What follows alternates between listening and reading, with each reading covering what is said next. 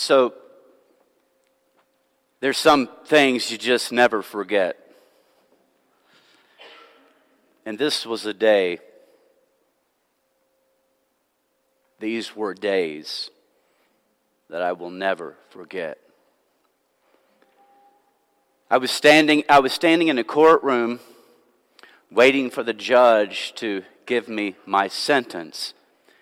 And everybody else in the courtroom was seated.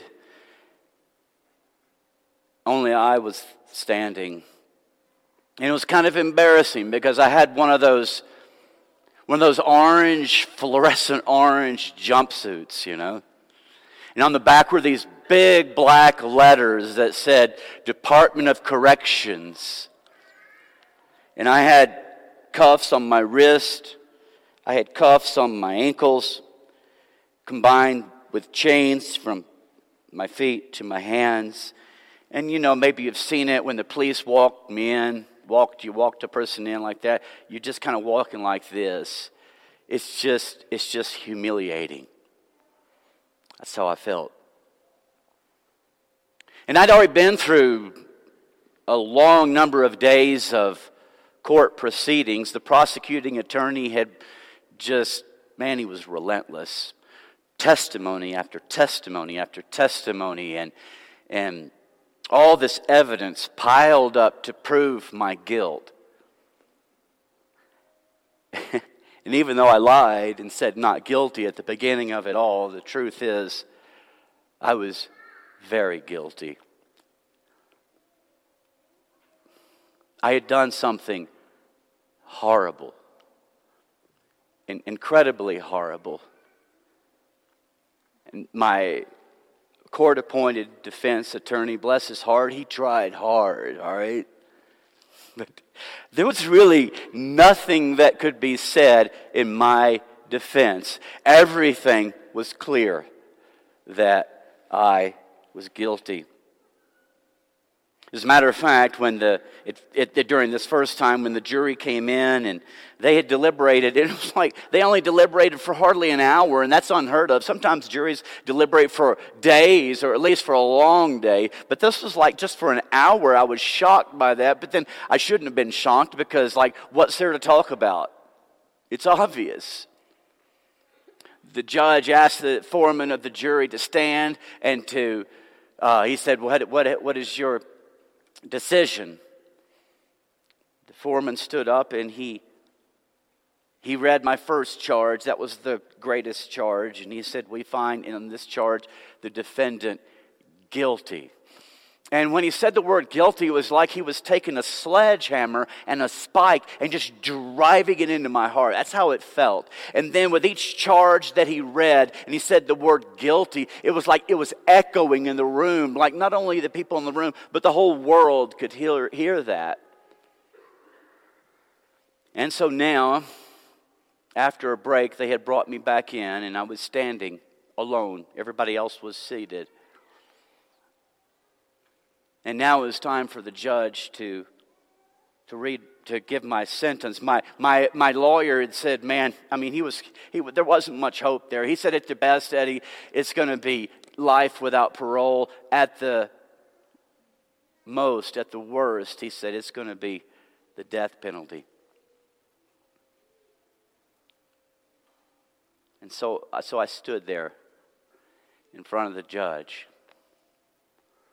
He looked at me and he began to read off the charges that I had been found guilty. And he said, It's the decision of this court that you will face the death penalty by lethal injection. I should have expected that. But it's like the foreman had given him, the judge, the, the sledgehammer, and he just drove that nail deeper into my heart. There was a gasp in the crowd, and I even think some of the people in the crowd were probably happy. And I can even understand that.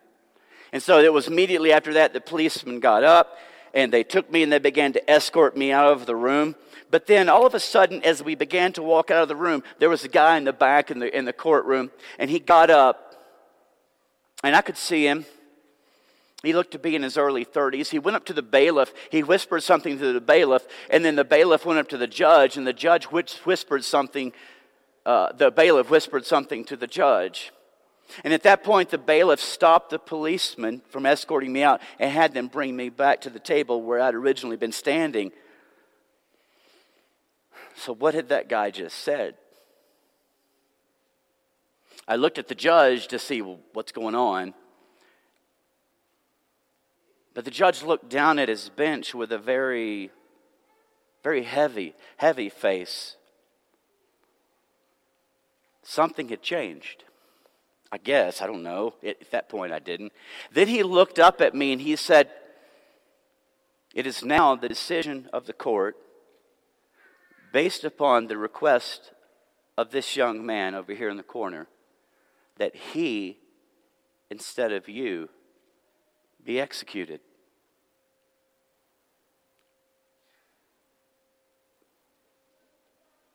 And then I looked at the judge you can tell when somebody's getting ready to cry, right? The eyes went red. There was a tear that started forming, dropping down his cheek. And he went on to add, and he said, And this young man is my son. And so I knew, I just knew, okay, they've already taken me back to my cell. I fell asleep and I'm dreaming all of this because I know what you're thinking.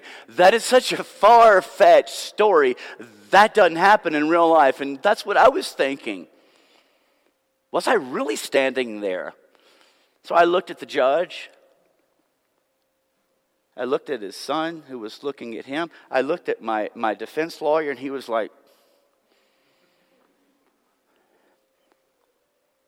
and then I knew I wasn't dreaming because I could feel the policeman take my hands and unlock the cuffs from my hands, unlock the cuffs from my wrists, and rattle the chains. And they brought this young man over. They put the chains and the cuffs on his hands and his feet, and they led him away. And all the time, my mouth's just open. I'm speechless. I'm in shock.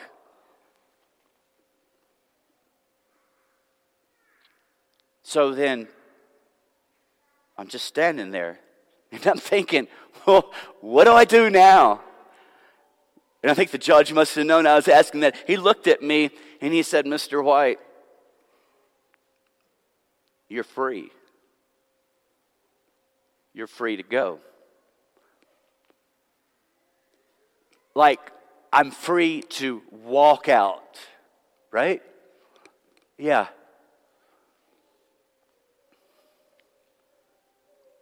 so I did. But as I was walking out, how am I supposed to feel? Whoa, I'm free.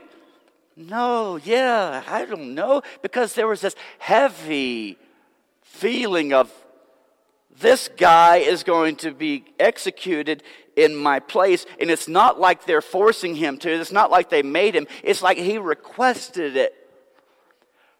Who does that? And why? And so I, I, I, was in this, this fog, you might call it, this confusion as I walked out.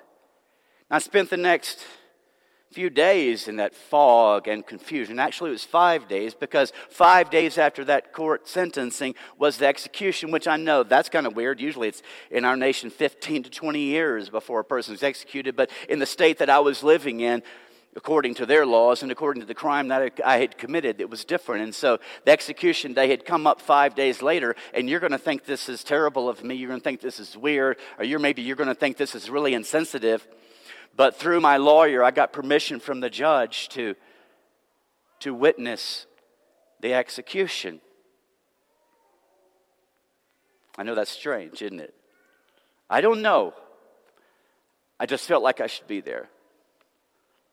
So I went to the penitentiary where it was going to happen. They escorted me in. They took me to this, to the execution chamber area viewing room. I walked into the viewing room. I opened the door, and there was the judge, and there was what I assumed to be his wife, and their children, and their friends all seated in there. It was a really small room. There were 15 to 20 people in there. And when I walked in, I mean, there's no forgetting who I am. They all just looked at me with this odd look. It was awkward. And I shut the door and I sat down. We're all just staring ahead at this huge glass window that's covered by a curtain. And then a few minutes later, the curtain opened. And it was one of those, I don't know the technical term for it, one way uh, windows where we can see them, they can't see us.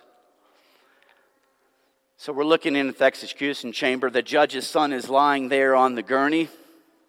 He's already strapped down. He can't move. There's a there's an IV bag already hooked up to him, and there's a person, a medical attendant, that went up to the IV bag and, and just opened the valve to the bag.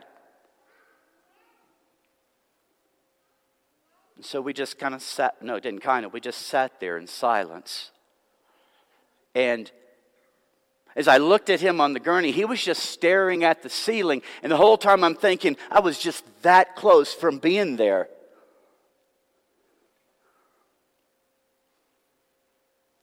And then, instead of looking at the ceiling, he turned towards our window. And not looking at his mother or his father or his siblings or his friends, he was staring. You don't forget this. He was staring straight at me.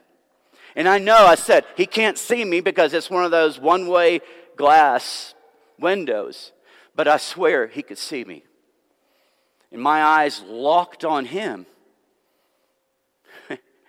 it's like we were staring at each other. And, and, and as I was watching him, his, his breathing was, was slowing down. You could see his chest movements. And then his eyes just slowly closed. His chest stopped moving. And he breathed his last.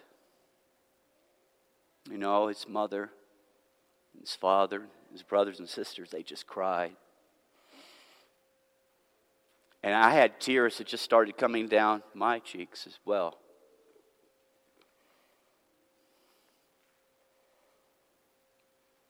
He had died for me. After the death of the judge's son, things moved really at a, at a fast pace. On the same day that he had been executed, they had made arrangements. I'd heard this in the waiting room at the penitentiary to bury him at a cemetery. And again, you're probably going to think it's insensitive of me or, or weird. But I felt like I needed, out of respect, to go. And so I went to the cemetery. But I decided not to stand in with everybody else there because, well, I, just because I couldn't. So I kind of stood back by a tree, almost like I was hiding behind a tree. And from a distance, I could see the judge, his wife, and his children, and the friends of the family. And, and there was a preacher that was there. And I really couldn't hear him well, but he was saying some nice words, I assume. I could tell that he led the people in a prayer. And then after his prayer, the attendants, the employees of the cemetery, they went up to the casket, to the gravesite, to the hole that was there, and they began to turn a lever. And as they did, the, the casket just slowly started going down into the ground. It's kind of like the finality of it.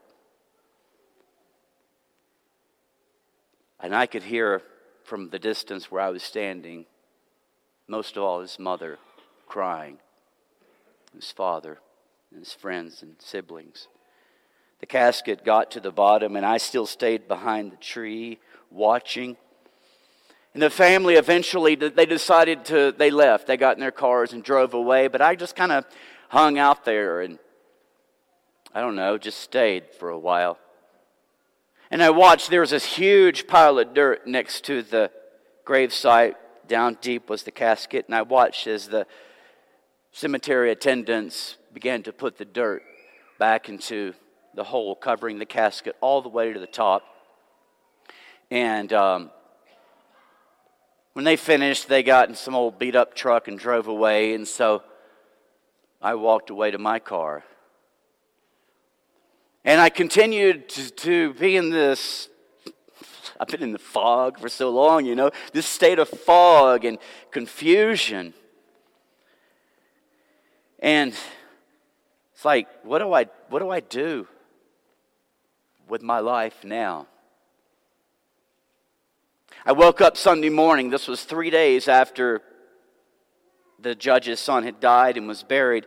And I woke up and I said, You know, I think what I need to do was Sunday morning, I need to go to church. I hadn't been to church in so long. But it was four in the morning, you know? There's no church. They have early services, but not that early. And so this idea came to my mind that I'm going to go to Walmart. I wait, the Walmart close to where I live was open 24 7. I went to Walmart and I bought this big bouquet of flowers. And I had this brilliant idea that I'm going to go to the cemetery and place the flowers on his gravesite because why? To say thank you, maybe? To show my respect?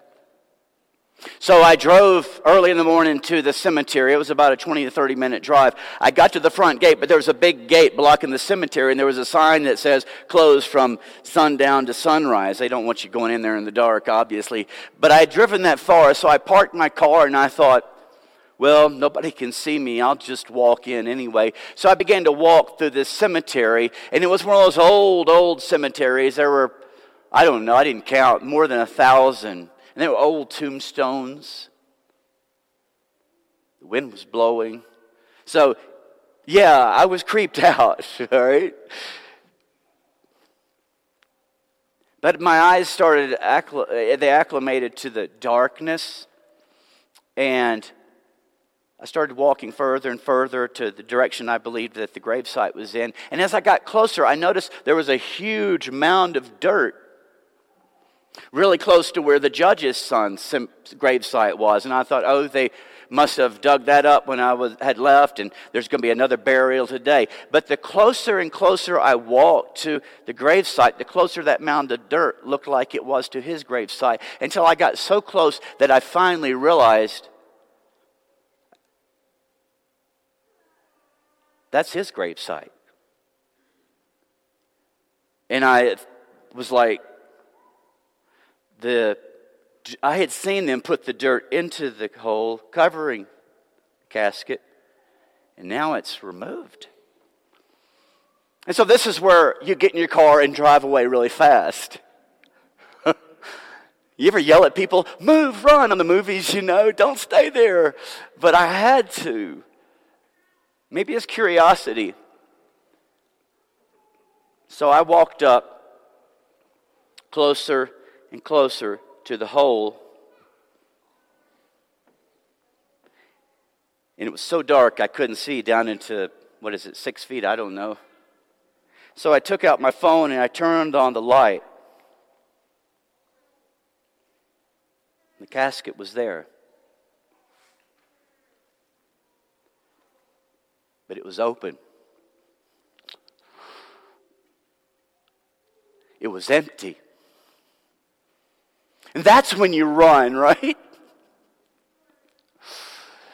I thought, I'm going to fall in. I'm getting kind of weak. And so I just kind of backed up and talking about confused.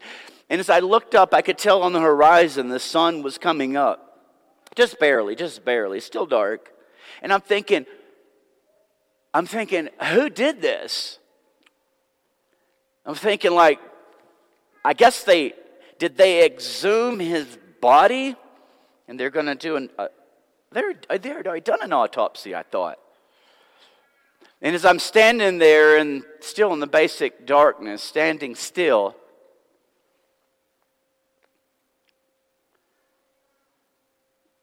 there was a feeling like a hand from behind that was placed on my right shoulder.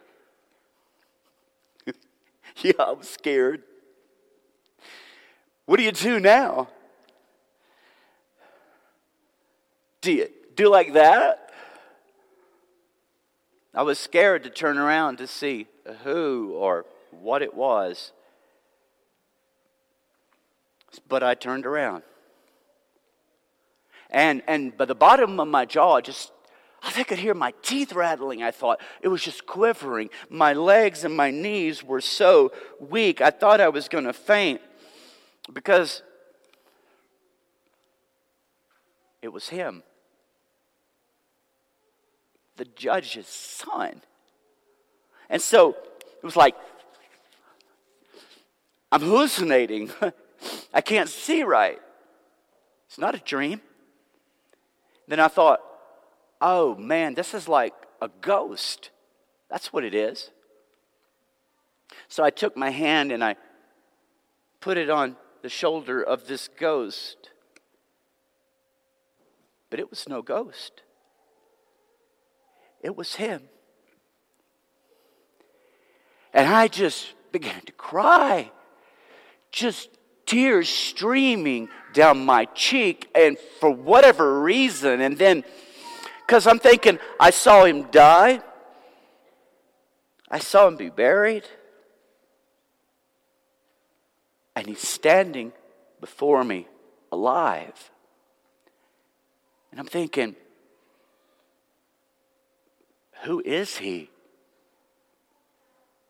And what does this mean for my life now? So, was that a true story? Some of you are going, what about this guy? Okay, so maybe you figured out pretty soon story, oh, he's making that story up. Well, I did. Kind of. Truth is, that is my story. Truth is, that's your story. That's real. This is the story of what God has done for you through Jesus Christ. And so, the benediction, the charge as we leave today that I would give you is don't leave today and say, Oh, that was so nice. Those flowers on the cross. Eddie wore a jacket today. Matt had on his, got his big boy clothes on. Oh, let it go beyond that. Let it go beyond that. Because it's your story, because it's true, to ask the question again who is this man Jesus? And what does this mean for my life from here on out? God bless you. Have a great week. Hey, I'm Eddie White, the senior minister for the Eastside Church of Christ. Sure want to thank you for joining us today on our podcast. I hope today's message was indeed a blessing to you. Like to invite you to browse our website at eastsidesprings.com to get more information or to contact us. And as always, we indeed welcome you to join us for our worship service in Colorado Springs as we seek to live out Jesus' mission of making disciples of all nations.